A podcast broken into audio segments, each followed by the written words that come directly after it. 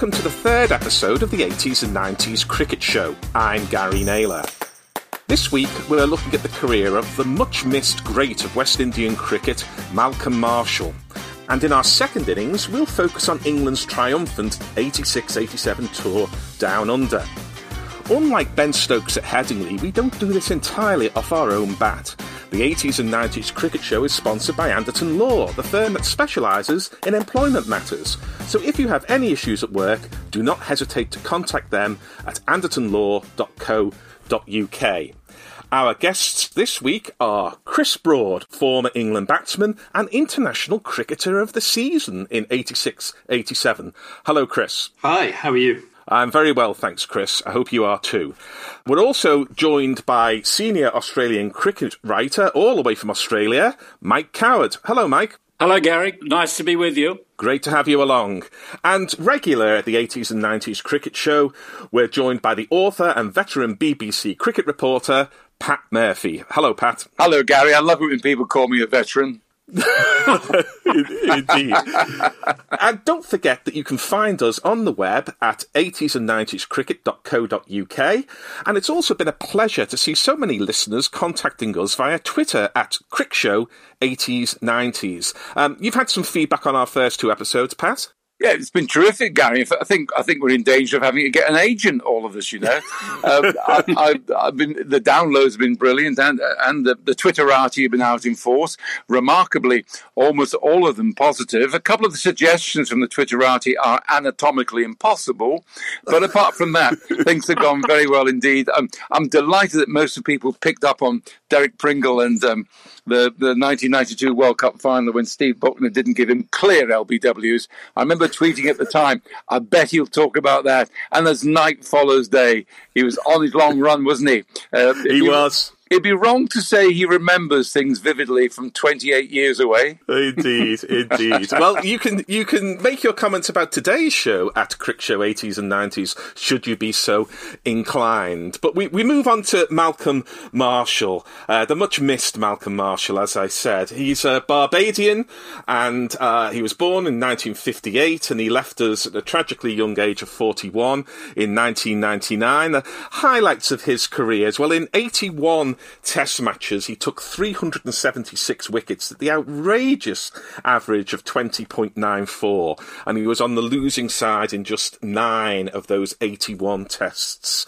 Um, his Wisden obituary says that he stood out even amongst those great West Indian quicks of the 80s and 90s. Um, I'll start with you, Pat, from 100 yards away. What made him stand out? Variety he had two bouncers, one a bit of a tennis ball bouncer that you could watch and then swat it away if you were lucky. And then just when you thought you were in your comfort zone, one would whiz down and you think, wow, where did that one come from? Andy Roberts, for me, is the only one of those great West Indian fast bowlers that conveyor belt, that production line that rivals him in terms of all round virtuosity. So you talk about 25 years from Roberts, um, Holder, Holding all the way through to um, Ambrose and Walsh when they packed up in 2000. And that list of West Indies fast bowlers was a fantastically impressive one. But Marshall was, in my opinion, top of the list. And when he died in 1999, I was out in South Africa with the England team. And to a man, those who'd played with and against him, the respect that they had for Malcolm Marshall, which wasn't just the obvious sympathy for somebody who died so young. They just rhapsodized about Malcolm Marshall's dexterity, variety, versatility. He gave so much to his county as well. You can often know the measure of an overseas player, top overseas player, when you see how much they gave their county. And Malcolm Marshall did so much for Hampshire. I don't quite know why Hampshire didn't win more trophies when you consider they had Robin Smith, Chris Smith, Tremlett, Maru, Parks, the wicketkeeper, Nicholas as captain, and above all, Malcolm Marshall. He was a great bowler. He was a great bowler, and one of his seasons for Hampshire, he took 134 wickets in the county championship. I mean, sometimes these days, I don't think Hampshire take 134 wickets as a team in the county championship. never mind uh, as as a bowler. Uh, Gary, he also in that season, 1982. Sorry to interrupt you, but it's worth pointing out that Marshall, in my opinion, was the best batsman among all those great West Indies fast bowlers. He scored 633 runs at 22 in the county championship with 100. He loved to bat. He was a cavalier, a buccaneer, a very, very dangerous man coming in at number eight. So that just added to his all round appeal to a county side. Yes, he was a, he was a scary number eight in, in the sense of if you were 400 and something, he, he'd get out for sort of 12. But if you were 127 for six, somehow he'd dig in and get his 60s and 70s, or indeed one of his seven first class hundreds, as you, as you point out, Pat. Well, that's the, the view from kind of 100 yards away, which is often the best view, I think, of Malcolm Marshall. Well, what was the view like from 20 yards away? Uh, Chris, you were, uh, you faced up to him a few times, no doubt. Yeah, I did a number of times, and I'd like to pick up on on what you uh, introduced him as the much missed. I have to say, from twenty yards away, I don't miss him at all. um, he was he was as right, as Pat rightly says, he was uh, very scary. He was clever. He was someone who uh, was able to swing the ball. He had genuine pace. Um, that double pace bouncer, I mean, uh, you know, I was scared with the slower one if there was a slower one because I didn't really recognize it. Um, but he was, for me, I mean, everyone said he, what a great man he was, what what a lovely guy. I, I did not see that at all. You know, there he is 20 yards away firing these cannons at me and getting to the end of his follow through and just staring at me and occasionally, you know, giving that um, pursed look as though, what the heck are you doing here? You know, you should be back in the pavilion. Uh, and I remember once I, I, had to go and see the physio uh, in the Hampshire, the old Southampton ground, Hampshire dressing room, and there was a big couch in the middle of the dressing room as you walk in through the door, and Marshall was laid on that. And he looked at me as though, how dare you come and knock on the door of the Hampshire dressing room? And I had to sort of sidle past him, trying not to uh, you know, have his dagger look uh, attack me in any any way, shape, or form. I just didn't like the man. I, would never had a conversation with him. He, always uh, gave me grief. Uh, and some years later, actually, interestingly, chatting to Gordon Greenidge, and he reckoned, I don't know whether this is true or not, but he reckoned that, uh, you know, that was a sign of respect from Malcolm Marshall that you know, because he didn't converse with you, he thought that you were a reasonable player. Well, if that was the case, it was a strange way of showing it, I must admit. Yes, you were very much the enemy if you were the, the batsman, the man with the uh, the bat in hand, ready to, to do something. Not many did with the deliveries uh, coming coming down. Mike, what's the, the view from Australia about uh, Malcolm Marshall? Could he he played a little bit of club cricket there, uh, and his record in Australia, unlike quite a few bowlers, is is as good as it is pretty much anywhere in the world. Well, I think that was probably part of his greatness was the fact, Gary, that he he could adapt to any conditions anywhere anywhere in the world. You know, he was an unconditionally great player. We see too many over the years whose greatness at times is conditional to certain circumstances, certain conditions, certain times, even certain crowds. Uh, Marshall was unconditionally a great cricketer. He was also, while Chris obviously had difficulty with him in terms of communication, he was very approachable too um, from a media point of view. Um, when he was here, particularly with uh, Clive Lloyd's side in 84 5, uh, one thing and another, and um, again with uh, under Viv in 88 89, uh, he, was, uh, he was respectful and he was approachable. Um, which, uh, unlike a couple uh, of Antiguan quicks of more recent times, I must say. Um, interesting, I was happened to be out with Mark Taylor today, the 39th Australian captain and a, a, wonderful opening batsman and a fine envoy for the game, as you will remember. And I mentioned that I was going to be talking about uh, Malcolm tonight. and he said that he was the toughest of them all to play. He recalled a moment in Antigua in 1991, and this was interesting, of course, because Marshall went into that series along with uh, Dujon and Greenidge with a lot of speculation that they were at the end of their careers. Uh, of course, he finished up with 21 wickets at 20 in the series, you know, which is just characteristic of the man. But um, Taylor said he was in position, he thought, looking at Marshall's wrist action, that it was certainly going to be the outie. Um, and it was suddenly the it was one of the bouncers which got him flush on the side of the of the helmet. Um, he said it was just extraordinary. But he also did say in that series, 1991, which was an incredibly tough series, the rancor uh, the tension, the bitterness. It was it was a very very ugly series. The Australians spoke to only one or two of the West Indians. The West Indians um, only one or two of the West Indians spoke to them, and of course Malcolm Marshall was among them. He was much loved by and respected by the Australians. Can I give an example of Marshall's virtuosity from 100 yards away? Absolutely. Uh, Edgbaston 1991. Early in that series, Graham Gooch had played one of the great modern Test match innings by an Englishman, 154 not out, basically to win the the Leeds Test match against Marshall et al. And it was a phenomenal innings we come to the test match at Birmingham, and, and Gooch is the prized wicket, of course, in the eyes of the West Indians. And I was up in the crow's nest uh, getting a great view of the action, and Chris Broad will know where I'm talking about, uh, way up in the gods. Brilliant view. And I'm watching the way Marshall is working over the great Graham Gooch. And he's bowling him uh, straight delivery, and then the inner, and he's working him out. And then Gooch was set, he'd got 40 odd. And then the last ball of the over, Gooch is playing for the inner. And with his masterly technique, he knew what he was doing. And he bowled him off stump. It just kissed the top of the off stump, took away the bail. And as I was standing outside, you see, I could hear um, the action. And that yelp of triumph from Marshall told all you need to know about A, his respect for Gooch, because he got him, and how often was somebody like Graham Gooch in his pomp clean bowled as his income played on, but also the way he'd actually worked Graham Gooch over in the five previous deliveries. It was a masterly over, and he, he got the prize wicket with a final delivery.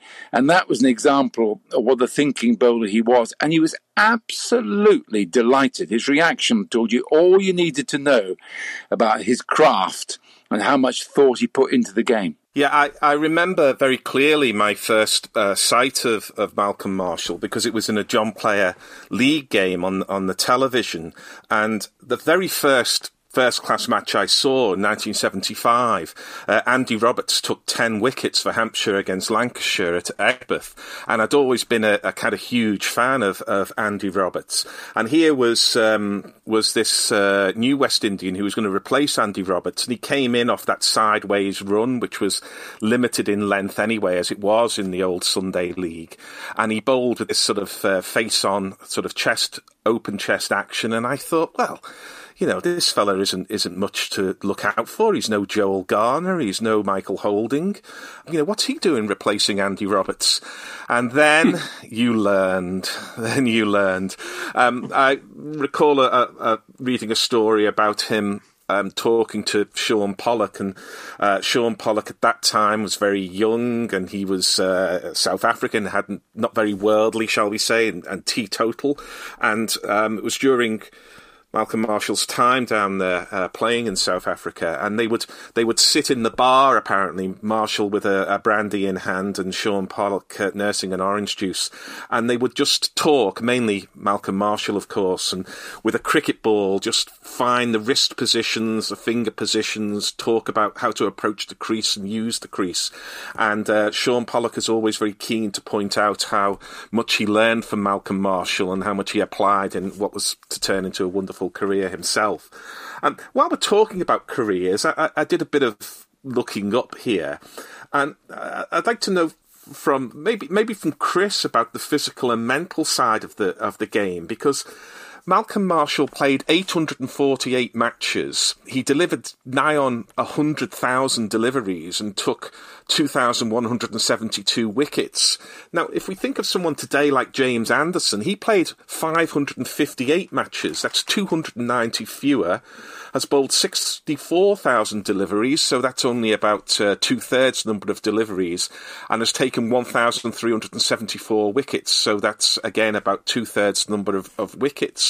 I mean, how did he and perhaps players in general deal with the kind of workloads that were just accepted in the 80s and 90s? Do you know, it, it is a very good question and one that I don't have the answer to because uh, some years ago, when uh, I think Peter Moores took over the England coaching role, uh, and obviously Stuart was in the team, my son uh, at the time, he was. Um, there was an awful lot of discussion about players now going to the gym and spending time, uh, you know, recuperating as well as nets and playing themselves. And you know, old players like me were going, that's not going to work. They need their rest. They need to recuperate. You know, all this stuff about going to the gym and nets and playing, they're going to break down. And I was really quite concerned. But you look at Jimmy, you look at Stuart, and they have had amazing careers where they've rarely broken down.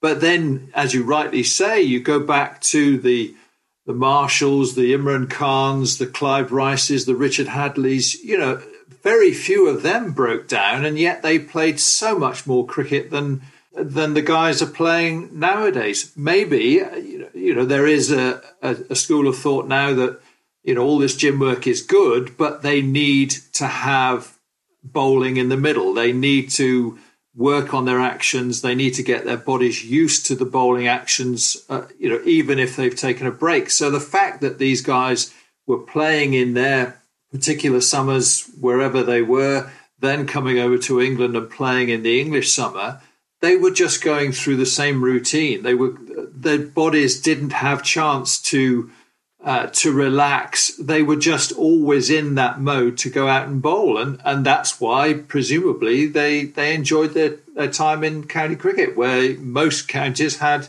you know, two uh, overseas players who who did fantastic work for the counties when they came over. I think they were also handled sympathetically by their county captains. They actually knew when to give them a rest and say, right, you're not bowling this afternoon, uh, because people like Marshall Hadlee and co. They were precious cargo, weren't they? You'd be pretty For dim. Sure. You'd be pretty dim as a county captain if you didn't uh, handle them in the appropriate manner. So you're talking about mutual respect there and careful tutelage and love of the game. And in the case of a lot of these West Indian cricketers, you know, social passports for them because this meant they were they were going to make a fair amount of money. Many of them came from humble backgrounds, appreciate what they've got. Uh, the chance to play on the world stage, and therefore they want to stay on as long as they possibly could. I think Chris's point is a very relevant one. The workload, it's been a tremendously contentious issue in Australia in recent years, particularly amongst the fast bowlers. Um, and even at um, a grade level, at a pennant level, the talks, and at underage level particularly, that there are limits on how many bowl, uh, how many overs a, a paceman can bowl. And it's caused a, a tremendous uh, uproar, um, particularly amongst the, the oldies, um, about that it's it's doing them no good at all, restricting them because they're 16, they can only bowl eight or nine overs, etc., um, etc. Et and given the amount of support that is around them these days, from um, physical support and psychological support, it, it's a very interesting debate. I don't know whether it's been a big issue in uh, in England, but it certainly has been here. And then you look at the likes of Glenn McGrath, who just bowled on and on and on until he perhaps stepped on a ball at an inappropriate time. Um, he was always able to bowl. And uh, there, uh, there are very different views on this. What's it been like in uh, in England? Are, are, there concerns about the amount of work or the lack of work for some of them, as Stuart suggests, as well, Chris suggests? I, I know that Stuart went through the same process of of not being able to bowl a certain number of overs after he'd he'd had a spell of four overs, and and the older he got, the more uh, overs he was allowed to bowl, but he had to have a, a break, and it was frustrating from his point of view. I'm not really, you know, they go into the biomechanics of of young bodies and how they and how they materialize, how they develop, and I think that's where mm. it stemmed from. And you know, it's very difficult to argue against a, a medic, except when you look back and you see you know the bowlers of the 80s and 70s and 80s who bowled so many overs. Uh, I, have heard uh, both Jimmy Anderson and um, Stuart, I think, talking about developing the wobble seam delivery and saying that it, it took not months but years to get this right and be able to bowl it in a in a test match in a in a in a match situation. And Is that like Shane Warne coming up with a new delivery every every yeah. series he played against England? I, I think that took him uh, that took him five minutes looking in the big book of uh, Shane Warne uh, mental gymnastics, uh, wasn't it? But um, I I wonder whether in the eighties people would look back at the likes of SF Barnes and say, well, why aren't the bowlers today who can bowl a, a leg cutter and uh, and an off cutter and a wobble seam and a and a skidder and a well a zooter in Warne's case and so on. But Marshall got his success not least because he, he had this vast variety of, of deliveries that he could call upon. Pat, do, do you think um, that bowlers just don't develop these these deliveries these days, or are, are, busy doing slower balls out of the back of the hand for one day matches rather than developing the off cutter and the leg cutter to deal with uh, with fourth and fifth day pitches? I think there's more demanded of the modern bowler, especially the one who would play in almost all the various disciplines, the likes of Marshall, who was a virtuoso anyway in the first place. By the way, he was quite small, you know. I don't think he was more than five foot ten, five foot eleven, and he'd scuttle in, not take a great deal out of himself, which is another plus. You compare Big Bob Willis, for example. Big Bob yeah. used to run miles and put everything into it because he wasn't just a natural, as Marshall was a natural, slim, sinewy a scuttler.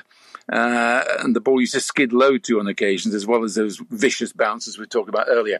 So he didn't really need to have too many arrows in his quiver. Quiver, he had enough. My word, he had enough, and he wouldn't have had the kind of challenges that they have now in terms of the variety of cricket to be played. I'm a great believer in trying very, very hard not to compare great players with great players from other generations, although I will yield to nobody. You mentioned him early on. I do believe that SF Barnes was England's greatest ever bowler. I mentioned that to a former England captain one day. He said, Well, you're going to have to show me the footage, Pat. And I said, Well, he last, he, he last played in 1914. Sorry, I can't help. But in that series in South Africa, he only took 49 wickets in four test matches and couldn't be bothered playing in the fifth one because his wife and child were over there with him. So I'm sorry about that. But I quite like talking to people who actually saw him bowl and they thought he was the greatest. But that's en passant. I think we mustn't ever attempt to minimise what people like Marshall did in his era compared with the various different challenges top bowlers have got now. It's also interesting um, the fraternal spirit, too, isn't it, uh, Pat? The fraternal spirit. It's yep. thought generally that Dennis Lillee taught uh, Imran yes. the leg cutter, and then uh, it, it, it was passed on then to Marshall. Sarfraz did it for Imran Khan, uh, reverse swing, Mike. Yes, you're yeah. absolutely right. Yeah, they're very strong. The, the, the fast bowling uh, union, they're a pretty strong group. Yeah, don't yeah, don't tell the batsman anything in the bar. exactly.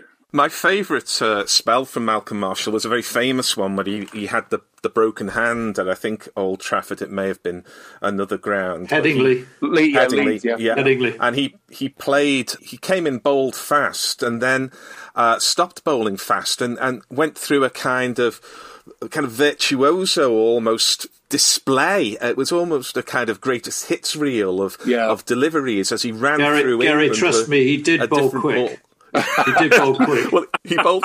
He went from bowling very, very fast to merely bowling very fast, shall we say? I, I, uh, I, I, have to take. I have to take a little bit of credit for that because it was the innings and he was fielding in the gully, and uh, I edged one into the gully, which bounced just before him, and it bounced up onto the end of his thumb and broke his thumb. And then he went to the hospital, had it X-rayed, broke his thumb, came back with a plaster cast, which was, I think it was white, but we asked him to uh, bandaged it up in pink, which uh, I guess probably riled him even more. And he oh, that's a great idea. No, like Kurt, not a great like idea. Kurt, so yeah, like oh. Kirtley and his armbands and oh. sweatbands. Yeah. Yes, It's all your fault, bro. Well, there you go. I'll take credit. What, what I do remember about that, Chris, that he was a good enough batsman to come in bat one handed so Larry Gomes could get his 100. How how did we not get him out? I can't believe he did. He just held the bat in one hand and swung, and I think he I think he got some runs as well. He kept getting it down to third man. There's a batsman talking. How did we not get him out? Uh, I, will finish off this section on Malcolm Marshall, uh, particularly for some of our listeners who may not have, have seen him in his pomp. And he, he, he really only had a pomp, I suppose, because he was brilliant yeah. all the time. But which which of today's bowlers probably are, are most like um, Malcolm Marshall? I've got I've got one nomination of my own, but I, I just wonder what you guys suggest. Pat. Great question. Thanks for putting me in first. Um, uh, in terms of his um, dexterity and longevity, I'm looking at James Anderson uh, because he's got more and more clever, uh, more and more adaptable as the years have gone on. But Marshall, you know, I can see him on the balcony. West Indies won the World Cup in '79 against England, a slight, inoffensive figure alongside the great bowlers and Lloyd and Rich and everybody else. So that was 79. Pretty soon he became indispensable. And he was still doing it, my word, a decade and a half later. When you're picking your world 11 from that period, that I, I would always have Marshall in anyway. It's because of that that I'm loath actually to think of anybody now who can actually equate to him. Generally, I can't. Well, I'm going to come back at the at the end, but I'll, I'll, put Chris in next. Chris, have you got anybody? You obviously see a lot of world class cricket today, and you obviously played in a lot of world class cricket. Then is is he incomparable to today? I think he is actually. I think, uh, as Pat rightly mentioned, he's he wasn't a tall bowler, therefore he didn't get additional bounce out of the pitches. Uh, he was a skiddy bowler. Uh, you know, my initial thought was Mark Wood, but Mark Wood has no length of career because he's had injuries, and Malcolm Marshall didn't have any injuries. And he bowled as, as fast as Mark Wood does as well most of the time. So I don't know that there is a comparable bowler these days who has the longevity, the skill, the desire, um, the creativity to have achieved what he've achieved over his career. I, th- I think he's, you know, when you look back at the all rounders that there were in the 80s, you know, the Hadlees, the Rice, the Imrans, the Garth Roux, you know, they, they, Kapil Devs, we were so lucky in the 80s to have all these great players who came over here most of the time and, and played. But Malcolm Marshall, you know, he probably wasn't thought of as an all rounder, but as Pat right, rightly says, his batting was uh, as good as, as any seven or eight, and and uh, frustrating for sides who thought that they got through the team. So I would just put him up there on his own as a, as a fantastic bowler. Mike, have you any thoughts on, on a comparable bowler today? I, I, agree with Pat and Chris. Really, I think he was. I mean, we call him incomparable, don't we? Just about every every reference. The only one I would think that towards in the twilight of his career was D.K. Lillee. Lillee uh, became a master of variation, change of pace, um, and had many of the tricks, some of which, of course, he taught to Marshall.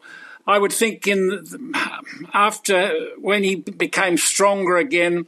I mean, he was phenomenally fast, as we all know, before his back went, and then after, and he did become the most guileful of fast bowlers. I would think he he would get a honorary mention, but really, frankly, I think Malcolm was incomparable. The only candidate I can think of of the the last sort of 10 years or so is a, a man that the first time I saw him, I wrote him off as the new Nantie Hayward, and that's Dale Steyn. And I think Dale Steyn has something of, of Marshall's hostility and pace, but also that, that guile and the ability to bowl different deliveries, take wickets uh, on dead pitches. So um, my contribution would be Dale Steyn. I don't know whether you think that's the closest today. I, I personally think that Marshall's wrist action was remarkable and the best I've seen in terms of his manipulation at speed. And with the greatest Dale Steyn, tremendous bowler, of course, but I, I, can't see any. I can't see past Malcolm Marshall in terms of his all-round virtuosity. Um, Mark Taylor saying today in casual conversation that he really was of the great West Indian fast bowlers that he faced, the only one really who had the capacity to swing the ball. He was the only one who really had the guile to do it. The others would move it off the seam. But um, just, but Malcolm was the only one who could actually play with it and do all sorts of things with it. I mean, he thought he thinks too that Marshall was incomparable. Fantastic. Well, to Australia in 86 87, and uh, spoiler alert. England won the Ashes, they won the Perth Challenge, and they won the World Series Cup as well. It was a trifecta of unparalleled success, and this is the story of how that happened. Mike, usually it's the baggage handlers at Sydney Airport who are informing England that they can't bat, can't bowl, and can't field. This time it was the English press themselves. Uh, what was the thought of uh, of the Australians in general as this team who had not been very good, let's face it, in the uh, run up to the tour? Uh, arrived in Australia to play uh, this long winter, uh, English winter of cricket? Well, it was an interesting one, Gary, because, I mean, England were probably playing as badly as were Australia at that time. I think England had lost uh, three series in succession and eight of their previous 11 test matches against the West Indies, India, and New Zealand. So I don't think the English hopes were particularly high. Uh, the Australians um, had lost 12 and won three and tied one of their previous 27 test matches and had lost five and drawn two series since 1983 84. So the Australian expectations, if anything, were probably even lower. So it was extraordinary that these two teams, the, the sort of the great teams of, uh, of the game, uh, to which the rest of the world historically and traditionally look for inspiration, um, were at the bottom of the uh, were bottom of the polling at that stage. It was, it was unusual that both great teams should have such uh, unproductive periods. From an Australian point of view, it was interesting because from 1986 in New Zealand, where Australia lost, of course, in New Zealand in 85 86, but at home and in New Zealand, which is a very rare occurrence. Allan Border was the captain, was the closest I've seen to a captain to a nervous breakdown in New Zealand in 1986. It was, it was a very sad, empty period in Australian cricket. He had managed at last to regain control. It needed tremendous support from management and from his vice captain, David Boon. But uh, let's say expectations weren't high. But after the tied test match and being competitive in the last test in Delhi, I think there was a sense that perhaps they'd turned the corner. Then, of course, they get to Brisbane, and what should happen? It's Ian Botham yet again. Um, and that really destroyed the Australians and their confidence. And from that point, I mean, uh, immediately they had the, the they were thinking of 1981, uh, the great Botham series, and suddenly he's at it again. And psychologically, it was destructive. And so, uh, until the last Test match, it was a pretty empty time for the Australians, without in any way um, detracting from the performance uh, the very good performance of the England side, and particularly of our, our panelists tonight in Chris Broad, who was just outstanding. Well, let's let's go to Chris. Chris, you were uh, subject of the England selection, which was a bit like the okey cokey, wasn't it? It was in, out, in, and you'd had a spell playing for England, then you were out of the side, and then you were recalled for this uh, series. You go out to Australia. The warm up matches don't go particularly well. Um, you're off to the Gabbatoir to play the first test. What was what was the feeling in the camp? Uh, yeah, you're right. I mean, the selection policy at that time, and I remember making my debut at Lords in 1984, where the chairman of selectors, Peter May, came up to me and said, Congratulations, here's your sweater and cap. You've got two test matches to show us what you've got. And, and it was right, okay. so I went out and fortunately got 50 in the first innings and played for yeah. most of that uh, summer, but then got left out. So Australia was my first tour. And although I'd met some of the guys before, it was still very new when we arrived at the hotel at Heathrow Airport and walked in, and Botham was at the bar chatting with Eric Clapton, and uh, you know it, it was just surreal. We spent the night in that hotel, boarded the plane after having photographs and media done uh, the, the morning before, and arrived in in Australia and to me, it was right, the lads together. We were just all doing our stuff. I remember almost getting off the plane and going and playing golf because we had to try and stay awake as long as possible to recover from jet lag. Uh, and then we set off on this month of playing state games where we were awful. We, we really were, you know, we, we struggled to take wickets. We struggled to score runs. Um, and there was an awful lot of social activity from the uh, the senior members uh, who had been to Australia before and, and were thoroughly enjoying themselves. And um, I didn't know how much angst there was behind the scenes because I wasn't a member of the management group or anything like that. But I knew as soon as we got to um, Brisbane and Botham stood up at the team meeting, uh, the team meal the night before the test match started, and he was effing and blinding at all of us. Uh, and all of a sudden, this was a completely different Ian Botham to the month previous, where he was deadly serious about this game of cricket that was going to start tomorrow.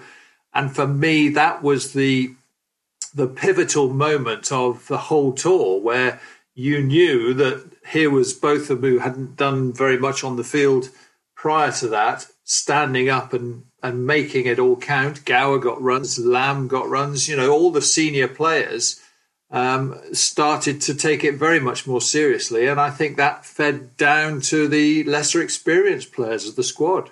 Yeah, I mean the, the, the first test there, it's a, it's a rare failure for you in the uh, first innings, but your somewhat makeshift opening partner, Bill Athey, uh, he bats for the thick end of five hours to make 76. Mm. Gatting makes 61. Lamb makes 40.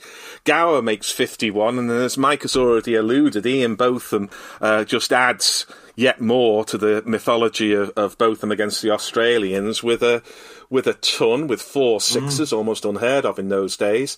Um, England make 456, and the blinking of an eye, Australia are following on. Um, mm. Pat, and there was, was a rest day. We had rest days in those days, and it just worked perfectly for us because we, on the Saturday we'd uh, fielded for a long period of time, stuck the Australians back into bat, I think, and then we had a rest day to recover, which was fantastic. It was very much the, the traditional tour of Australia, wasn't it? I mean, those days are gone. I mean, observers would look at it and be bemused by it all, starting in Bundaberg, and then, of course, the home of runs. So um, Botham would have particularly enjoyed that. And then on to the Queensland Agricultural College at Lawes for a match with the Southeast Queensland Country Eleven. Just astonishing how do you think of it. And then, of course, off to South Australia and up into the far north in Wudinna. I yes. think that the air sickness was the biggest issue, Chris, wasn't it, on the way Absolute, to Wudinna? The, the air sickness and the flies. Oh, my word. The number of flies that attacked us in Wudinna was just extraordinary. well, we're going to come to some of the social side in a, in a moment with uh, with Pat, but I just want to, to get the reaction of the of the media corps, Pat, because they had probably lined up their uh, inkwells of vitriol and had to swap them over for uh, the rosewater of, of writing about this uh, glorious English victory. What what was it like amongst the media? I don't think that was a major problem, to be frank, Gary. It was just the the, the independent cricket correspondent who coined the can't bat, can't bowl ah, field uh, line. Fair enough. And uh, and the England players got the last laugh because they all got T-shirts printed with that motif on it towards the end of the towards the end of the tour. So well played, England players. It was a very long tour, 19 weeks, by the way. Mm. Uh, we didn't get to Sydney till the 11th week went to Perth three times. Perth, second test match, Brisbane, uh, first test match. That's as far as London to Moscow. Uh, so it really was a long slog. But personally, it was my happiest tour for all sorts of reasons. Uh, it was just great fun. And uh, very, very quickly, the, the, the travelling press corps thought, well done. It's really nice to stick it up the Aussies for once. Uh, so uh, there was never any danger of England, uh, the media not coming on board with England. I will have to say, on a serious point, the England management got it just right. Mickey Stewart's first tour as coach, Peter Lush, the manager, very, very light hand on the tiller. Not much travelling itinerary there, not, not many other hangers on at all. And Gatting, Gatting was superb as captain on that tour. He played great cricket in Sydney. He liked Aussies. They liked him. That Falstaffian figure, Henry VIII in later years. And uh, he was nicknamed the bread van by one or two people because he was squat, square, and he liked to trough. But he took responsibility at key times.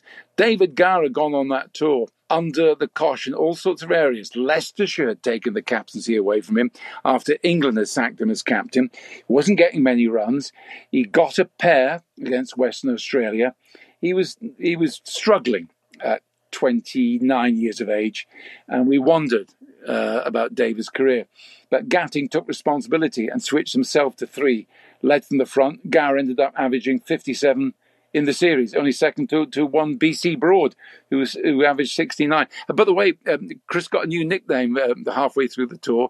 Uh, Gatting coined it. They started to call him Huda as in who'd have thought it? Yes, who'd Yeah, I'll add to Gatting's as well. His was Jabba the Hutt as well. Jabba the Hutt. yeah. And Chris, is it true? Is it true? You mentioned Peter May there, your first cap in in '84 uh, against West Indies. Is it true that then chairman selectors Peter May, who wasn't known for his forensic knowledge of current players, called you Brian because you were christened Brian Christopher Broad?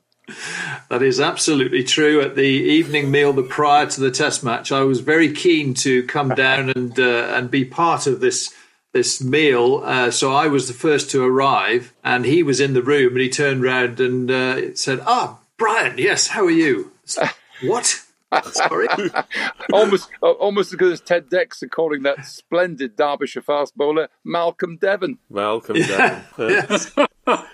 Again against the Aussies. Yeah. Again, so 89. England, England win the, the, the first test at the uh, in Brisbane, and then uh, in the second test, England are batting first. It's yourself, uh, Chris, mm. not Brian, and Bill Athey going out to bat. Now the Aussies are obviously looking to strike back as they as they would do, um, but the two of you um, bat out two sessions and, and, and, a bit and and blunt the Australian attack. What did it feel like in that seven hours that you were at the crease there? Uh, do you know, I have memories obviously of that tour, but I think uh, as a batsman, uh, uh as a cricket player, you go through phases where you don't actually remember anything about the particular phase of play. And you know, my role as an opening batsman, Bill's role as an opening batsman was to see off the new ball. And Perth was renowned for being a really good pitch, good bounce, good pace, which is just up my street.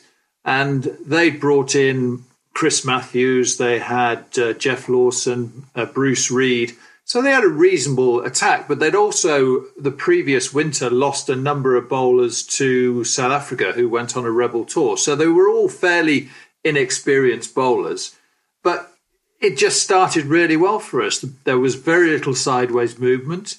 Um, Bill and I had worked up some sort of relationship uh, as an opening batting pair, and the left hand right hand combination seemed to confuse the Australians. And and it was just you know, as soon as you got the, the ball past the infield on the outfield at Perth, it just ran away. It's like an upturned saucer and, and was very fast. And I don't know how many fours we scored, but it seemed to be most of the runs scored were, were boundaries where you were getting it past the infield and it was going to the boundary. And yes, I mean, you know, just after tea, I think I got my 100, and then Bill unfortunately got bowled by a Yorker four runs short of his hundred, which would have been fantastic. And uh, and we we really did set the game up, and uh, and and it was just a fantastic game. Well, in fact, the whole series was was fantastic uh, with the pitches that they, we played on. I tell you one thing I remember most about that Test match, Chris, and with respect, it wasn't your innings; it was a wonderful catch by you at backward short leg. Ian Botham Steve. again got again got lucky. Geoff Marsh, yeah. do you remember it? Geoff Marsh. I remember uh, taking the catch, and Steve Waugh was the non striking batsman. And I don't know what made me catch his eye, but he looked at me and he nodded approval. Um, so it must have been a, a, great catch, but I got, get, got hands in the right place. You don't often hear the term fantastic catch and BC Broad in the same sentence, you see. Steady, Pat, steady. That's unkind. That's very uncharitable. uh, you, you, have mentioned, uh, uh, Chris, the fact that the Australians were somewhat under strength and the at the Gabba, the three fast bowlers had only nine tests between them. That would be Bruce Reid, Merv Hughes, and Chris Matthews. Geoff Lawson, somewhat surprisingly, uh, the 12th man at the Gabba. But having failed to strike back immediately against uh, the English, although Australia did come away with a with a comfortable draw from, from Perth, what was the what was the reaction amongst the Australian public, Mike? Uh, fairly subdued. Um, Chris Matthews' uh, debut was um, was eventful to say the least, as Chris would know. He was overwhelmed by the occasion when he came back a little later and played again, he was just as overwhelmed. So he had a very short career. Bruce Reid was a very fine bowler. Um, and was to go on to better things with uh, Tony Dodemaide in Pakistan in 1988, where he was really quite remarkable, Reid. You wouldn't believe him now. I mean, he was uh, such a stick like figure tall, left arm, a lot of lift, a nice variation, nice outswinger. Uh, he's now a very substantial uh, individual. Um, it's hard to believe. I mean, I think in, in those days, he, it was suggested he might have used his uh, his his batting bag as a as a sleeping bag. I mean, it was he was so he was so slender. It was ex- it was astonishing. But he was a very fine bowler. Yes, uh, the Australian public were, were subdued pretty quickly. They, it had been a very unsettling time. I mean, this was not long after World Series cricket. It was not long after the rebels to South Africa the stocks were denuded, and hence that very inexperienced attack in, uh, in Brisbane. Uh, Geoff Lawson was still trying to uh, to re-establish himself in the side. So um, yes, let's say that there there were no great expectations. Um, Border was starting to get a little bit more comfortable um, in the in the leadership role, but it wasn't really until 1989 and the triumph there um, after the World Cup success of uh, 87 in Calcutta um, until the Ashes in 89 that he really started to feel comfortable. So it, it was a difficult, evolving time for Australian cricket. And do you know, Mike? Mike, I felt there was an inferiority complex about Australian cricket that that series because you remember we get to Adelaide, you're one 0 down. Botham is out with the intercostal problem, very very painful. James Whitaker debut, they're in effect a bowler short. Australia bat first, and Mike Gatting is first change bowling the bread van within the first hour, and and Boon was hanging on to his place. Batted five hours for hundred. I know how important Boon was, but 207 for two day one when you're chasing the series. I remember thinking to myself yeah. at the time, they've gone. They're not going to get back in this series. This is very un Australian. England were there for the taking at Adelaide, and you were very porky and conservative with a small c. Yeah, and I'd agree with that. I mean, it it was uneducated cricket at the time. Yeah. Um, it, was a, it was a difficult period in the in the evolution, and it was uneducated cricket, and it was going to be a, you know it wasn't really until '89, as you would remember there, that they, there was a semblance of the the great um, yeah. disciplined and um, unconditionally professional Australian teams. It was still a couple of years away. John Thicknesse, writing in the in Wisden, um, the quote I have from him here is he said, Overall, however, there could be little doubt that the responsibility for Australia's continued struggles rested squarely with their board, which I think was the ACB at that time rather than Cricket Australia that it is now.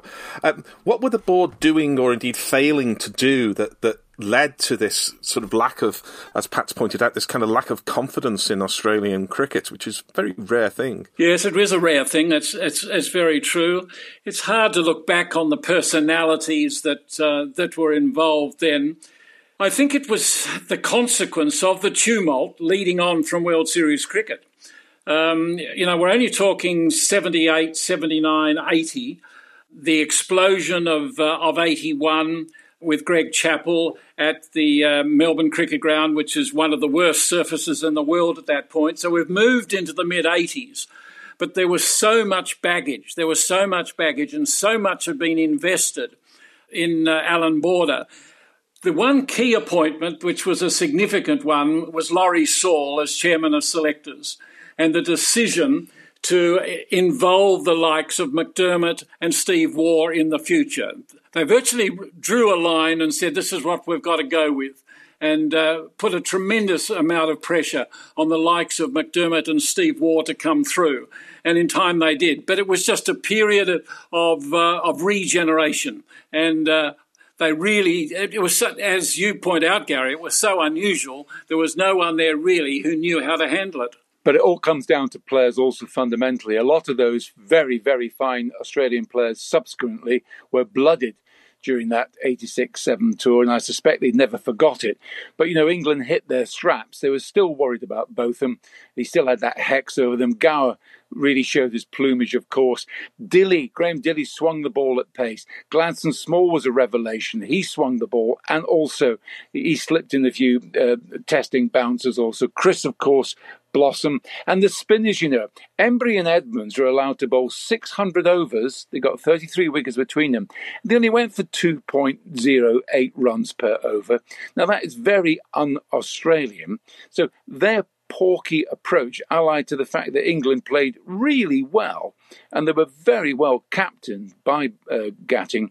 I think 2 1 really flattered Australia, and it should have been 3 0. England should have won in Sydney. I was amazed to see how many overs the Middlesex spin twins bowled, and indeed their economy rate, as you've said, there was seems to have been no attempt to kind of hit them off their lines and lengths. And you usually think of Australian pitches and finger spinners and, and be thinking let's tuck in, but um, clearly they, they were at their peak of their powers. They obviously knew how to bowl in tandem, and that was a key to England's success. They were allowed to bowl though, Gary. They were allowed yeah. to bowl uncharacteristically by the Aussie batsmen. That's very true, Pat. But uh, the player of the, the, series, as we've already pointed out at the top of the show, was uh, Brian Christopher Broad. And um, Chris, this was your second of three consecutive uh, centuries that led, uh, at least in large part, to, to that award. Uh, were you in this mythical place that those of us who, who don't play uh, the game at, at any level understand, known as the zone? Where it all just sort of happens. yeah, I think absolutely. It's uh, I had a huge amount of confidence. The the whole touring party. I think that first Test match win. You know, there was so much uh, excitement and exuberance within the party uh, that you know when we went to Newcastle and we failed in a in a, a, a practice game prior to the Perth Test match, it didn't really matter because when the, we arrived in Perth for the next Test match, you know there was a, a real feeling of belief within the camp, and and that obviously had an effect on on how I was playing. Uh, I remember Border saying, you know, just telling his bowlers, don't forget that Chris Broad plays off his legs and bowling outside his off stump because he he, he thought that every shot seemed to be going through the, the leg side. You know, my theory was that if it was pitching anywhere around middle, middle and leg, then I was going to hit it through the leg side because it was that there were less fielders there. Uh, and it took them pretty much most of the series to work out that uh, that was my strength, really. But it was it was one of those periods where you know it was a purple patch. It was just brilliant. I loved every moment of it. The pitches in Australia suited me. The bowling obviously suited me. The weather was fantastic. I mean, it was just ideal. Chris, what do you do with the car? Ah, the car. Yes. Well, it, it, in those days, in those days, it was a third, a third, and a third. A third to the player, which was me. A third to the team, which was uh, obviously the rest of the boys, and a third to the taxman. So we sold it in Australia, but I was very fortunate that Alfa Romeo saw a, a, marketing area where they could get involved, and they gave me a car when I got back to England for two oh, years. So well, the best bet, of both worlds, really. I bet, I bet, that went down with, it, with the, the dressing room at Trent Bridge. I bet they thought. well, funnily enough, the dressing room at Trent Bridge was uh, was quite somber because Richard Hadlee had won the uh, International Figure of the Year award the previous year. So I was footsteps. We had a great conversation about that. Really, I bet you did. I bet you did there wasn't too much sharing of the car with paddles in 85 6. No, no, no. I bet, uh, I know. No, he, he seemed he seemed to take most of it for himself, didn't he? well, we, we, we go to Melbourne for the traditional high spot of the Australian summer, the Boxing Day test. And at the end of Boxing Day, uh, Australia are all out 141, and England have knocked 95 of them off for the loss of one wicket. You're not out overnight. Uh, Chris, was was the feeling was if we just uh, play steady here, the Ashes are retained, or how how was it at, at Melbourne where the Ashes were retained? Yeah, I mean, I remember uh, prior to the Test match starting, there was a link up with uh, Noel Edmonds and one of his uh, TV shows back here in the UK, which uh, we were asked to attend. So the whole team was there, you know, well into the early evening or uh, late evening. And there was some concern that it was dragging on further and further, that we weren't going to get enough sleep before the Test match started. But um, yeah, bowling the Australians out was strange, but uh, you know, then to be ninety odd for for one overnight, there was there were no real instructions. It was like crack on, lads, let's carry on, you know, doing our stuff. The ball had obviously lost its hardness, and we went out and carried on in the same vein. I, I, don't remember any specific instructions coming from Mickey Stewart. He was, you know, it was just like, let's just carry on. Do you know it was all over in three days, Chris? Do you remember? Yeah. And I do. I, I'll never forget the crowd on those three days. First day, 50, nearly 60,000. And then uh, obviously England in, in the ascendancy. Second day, 30,000. Mm. Third day, it can't have been more than about 12,000. The Aussies just gave up uh, on their side. And do you remember Pat Cash was almost single handedly winning yes. the Davis Cup against Sweden next door at Flinders Park, tennis? And the term, the cricket off the televisions at the MCG and put Pat Cash on instead. It'd be wrong to say the Aussies take a defeat well. And that on, on day three, and then I'll never forget the, the Melbourne the Melbourne Age. It may well be that Mr. Cow was writing for them at the time. He's written for almost every other publication you can think of, and you had to you had to search for a report about England retaining the Ashes uh, on that fourth morning when there was no play because it was all about Pat Cash and glorious Australian tennis win. It was just astonishing and so heartening. Chris playing in front of 12,000 at the MCG, which can hold 140 odd thousand. Billy Graham gave a sermon there once, and 140 odd thousand. The, the South Stand can hold two Lords capacities. What was that like playing in front of 12,000 on day three when you're going to smash the Aussies again? Do you know, I have no idea. Crowd, crowd didn't really mean a, a, great deal to me. When we walked out uh, that first evening, first afternoon, having bowled the Aussies out, they were very quiet. There was no buzz of, of uh, anticipation, no abuse from Bay 13. You know, it was all very calm and, uh, and surreal and because the MCG is such an enormous venue, you're out in the middle, so far away from, and unless you're on the boundaries edge, so far away from the crowd, it, it's very difficult to hear what is going on or appreciate it. And, and any buzz of, of excitement or noise tends to get lost in, in, in the atmosphere because the, the arena is so big. Even nowadays, with so much bigger stands that there are at the MCG, it is an enormous place. It is quite extraordinary. Of course, in those days, we used to have to walk through the crowd to get down onto the field of play. So you were quite close to some of the spectators as you were walking down on the field.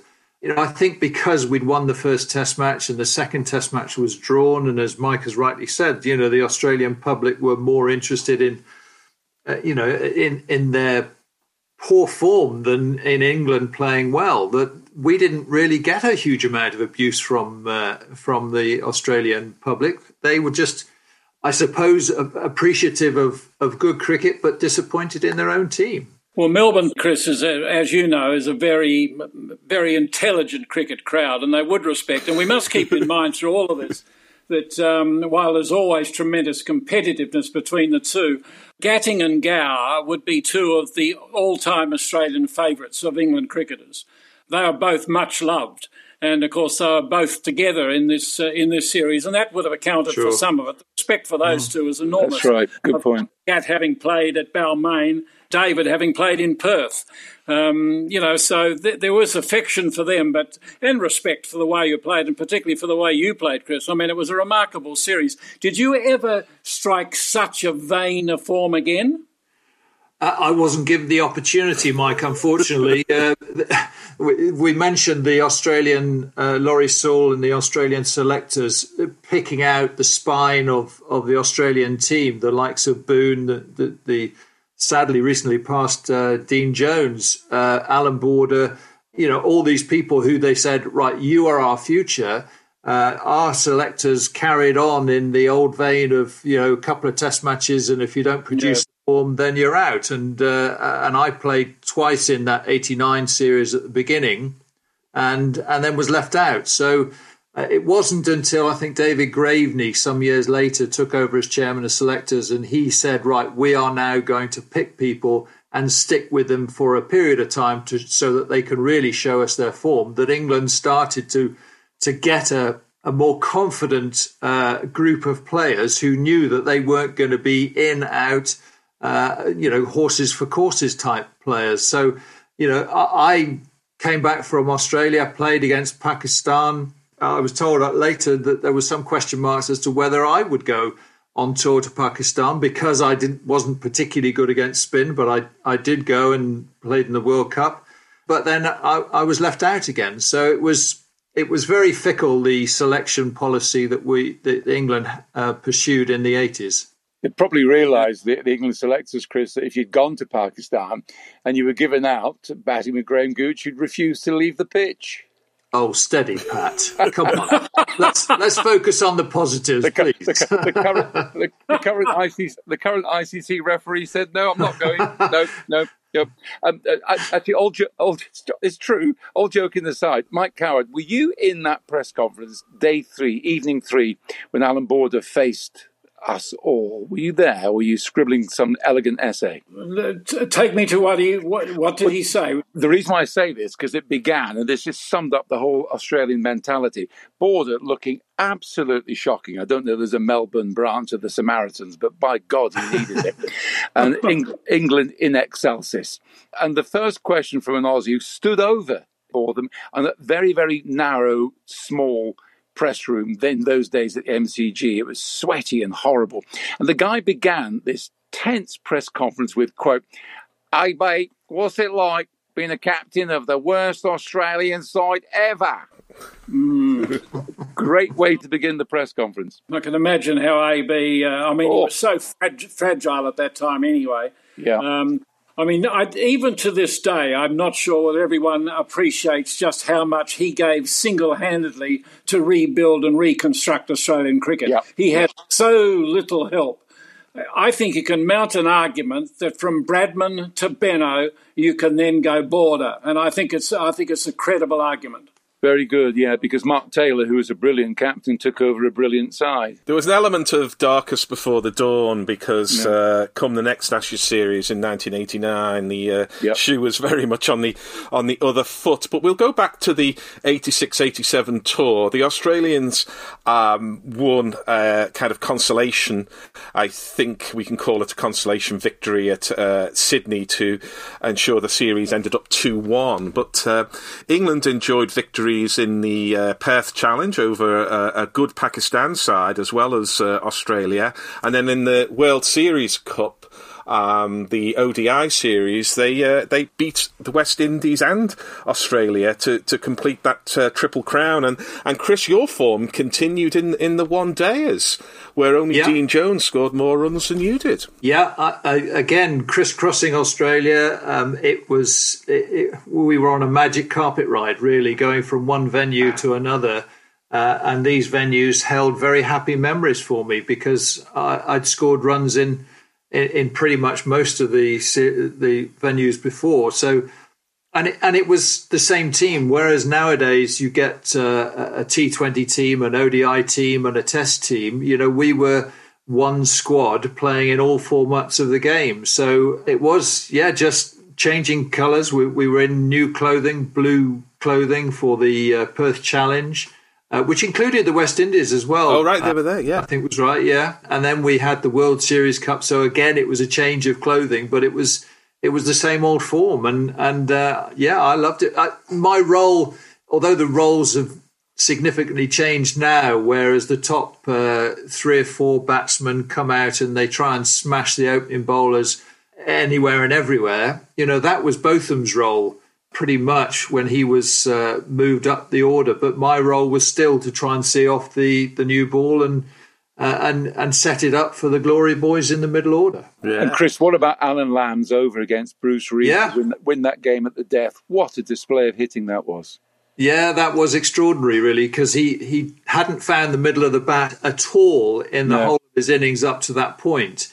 And, uh, and, and there was that famous thing where he uh, Dirk Wellham, I think, threw the ball in from uh, cover boundary, and Lamb got in the way of the throw as it was coming back into Bruce Reid, and at the last minute jumped out the way, and Reid fumbled it, which allowed Allan Lamb to get back for a second, and he yeah. continued to thrash the ball for the rest of the over, and we won the game.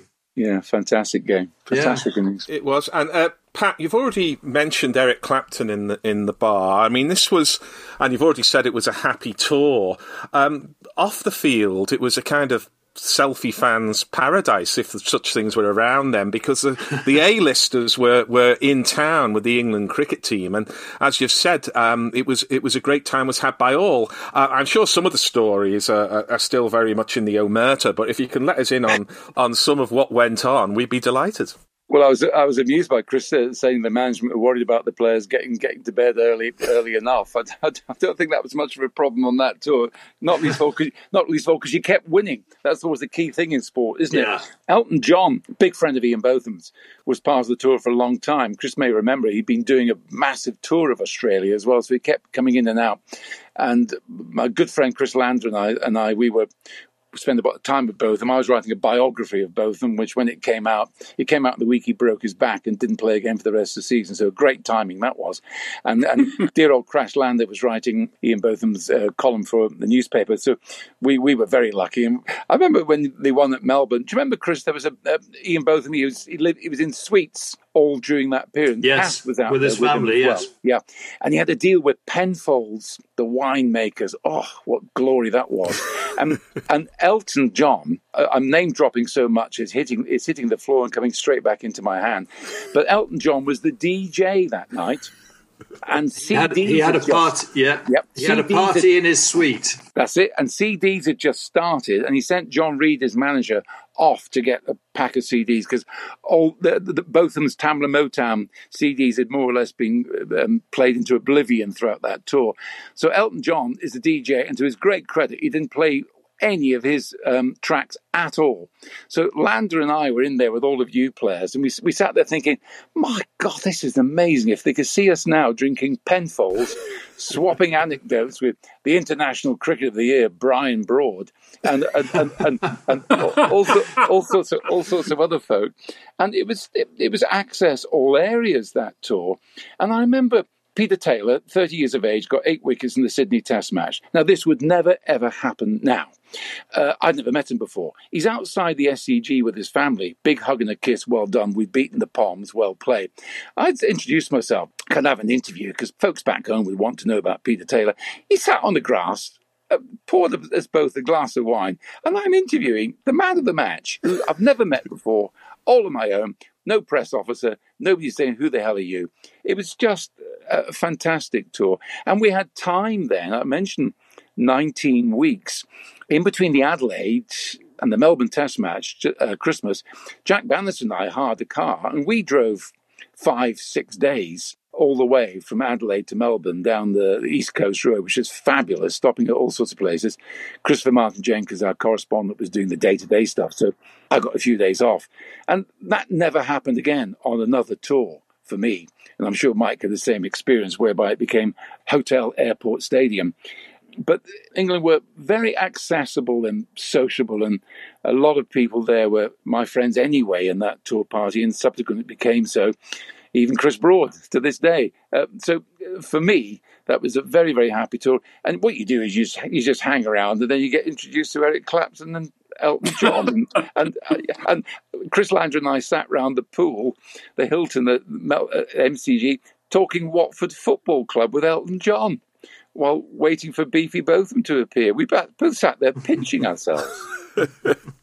well, I just want to, to kind of wrap up this section by handing back to Mike to say that obviously this was a, a low point for Australian cricket. You've already indicated uh, some of the reasons why. It would have broken lesser men, but um, it was the start of Allan Border's renaissance, which. Uh, was brought very much home to us in, in England in 89 with a 4 0 that could easily have been a, a 6 0, which led to the dominance of the team over the subsequent years under Mark Taylor, then uh, Steve Waugh, Ricky Ponting, a, a, real dynasty coming. What what did Australian cricket change to give rise to that rise, so to speak?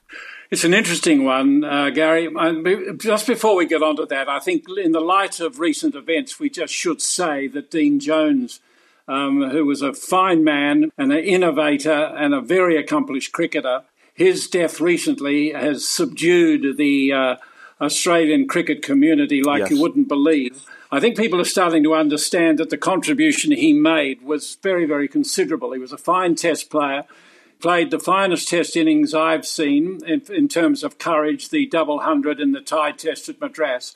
And of course, as a limited over player, he was an innovator and a coach. And that coaching, while he never coached in Australia to the level he should have, uh, he made an enormous contribution to the cricket in Pakistan and Afghanistan in more recent years. So I think we just should mention what uh, what a remarkable Australian cricketer he was. And of course, one of Border's very close mates. Border has been absolutely devastated at his passing. I think the key factor was while they lost in India in 1986 and struggled desperately in this series in 86 87, they went to, back to the World Cup in 87. They were a more worldly and aware side from probably from the hurt of this defeat in 86 7 uh, and Border's deep hurt, which he shared with the nation. I mean, even in early in 86 in New Zealand, he said, unless I have unconditional commitment and respect and care, I will not do this job. Uh, it was it was very confronting at a confronting time in Australian cricket history. I think they became more aware, they became more worldly, they became more optimistic. Uh, and some and Jones, of course, was among them. Uh, Steve Waugh started to develop. Geoff Marsh became a vice captain and a very good one. Boone was a fine player, uh, and they just became more organised, more thoughtful, and at last unconditional. And that was the big key. We talked about that word uh, early, uh, particularly with Malcolm Marshall, about being conditional or unconditional. And the, the Australians were conditional there for too long. But suddenly, under Border, they developed into an unconditionally professional side and a more intelligent side and um, with, without losing the competitiveness, without losing the qualities that have made Australian cricket unique, uh, they went on to be very powerful. And I think to, to a large degree, it came from the hurt of 86, 87. I, I also wonder, Mike, here, here, by the way, about Dean Jones. Terrific fella. Of course. You, would you, never hear the words no comment and Dean Jones in the same sentence. He was brilliant exactly. with us. Brilliant talker. very, very giving, wasn't he? He was. I'd like to add one point. I think you're absolutely right about the World Cup in 87, that turning point in Calcutta. Australia won by seven runs. Well played. Genuinely pleased for you. And that led to a, a, heck of a lot thereafter. If Mike Gatting had not played that reverse sweep to Border's first ball, uh, all joking aside, England were winning that that, oh, yeah, no really? question about it. I he didn't. Get... He didn't pick me though, Pat. That that was uh, also a bad thing. It'd be wrong to say that Chris has dwelled on a few of his disappointments. but but but all joking aside, because Gatting was such a brilliant player of um, slow bowling, as you know, and I know to this day he regrets that. I'm absolutely convinced that England would have won that that final, and I wonder, Mike, how delayed would the Australian Renaissance be thereafter? Because uh, this was November 87, and you were in ignominy in January 87 after England had whopped you. I wonder how long it would have taken. It's a good point, Pat. It's a good point. Of course, we should say that Bob Simpson was, um, yeah. was, managing and coaching, and I mean his contribution as captain coach over over many many years. A difficult a difficult figure in Australian cricket history, a very political animal, but a remarkable um, cricket person and educator. So combined, and of course he he provided enormous support to Border and direction for Border. Um, but that's a very pertinent point. It meant so. Eighty-seven just meant so much. It just was more than a glimmer. Um, and of course, the, Steve Waugh's contribution in that cup, and among yep. others, yeah, no, I agree with you wholeheartedly. You, you, you would have got there because you look at those players. My word, in that final, Boone, Jones, McDermott, Border, Waugh, uh, Bruce Reid, Marsh. You had the you had the nucleus, and then you just blossomed. Mark Waugh wasn't far away. Yeah, absolutely. Healy, Healy, oh, tremendous, tremendous side Yeah. eventually. But I just feel it might have been delayed. Yeah, no, it's it's a, it's a pertinent point. Thank the Lord it wasn't. One of the rare ones I've made so far today. Well, I, I, I want to I want to give the last word to the international cricketer of the season in 86, 87. And for those of us civilians, we look back with some pride on finishing second in a pub quiz in 1984. But um, what about what about yourself, Chris? Do you get together and uh, when you see your, your old colleagues from that tour and and can reminisce, or is it just part of the, the life of a professional cricketer and a time when things came together for you and you got some results? How how, how do you you, know- see it looking back now? Yeah, we haven't yet had a celebratory dinner, which uh, you know can be an occurrence when things go well for teams uh, over the years. Uh, but yes, I mean, obviously, uh, I go to international matches overseas most of the time, but certainly in in this country when I'm watching Stuart play, and I will catch up with the likes of Gower and Gatting and Botham and uh, Lamb and Gladstone Small, and uh, so you do, t- and and you just pick up. It's like friendships renewed rather than forgotten and and having to be um, completely redeveloped. When you shared uh, four and a half months on tour with a team, you do get to know these guys really well, and and they are just like brothers, really, in that you just keep saying friendly things and and we, we don't tend to text very much because we didn't grow up in that era. But when you meet you can socialize and talk about anything else. And and it was for me it was the happiest of times.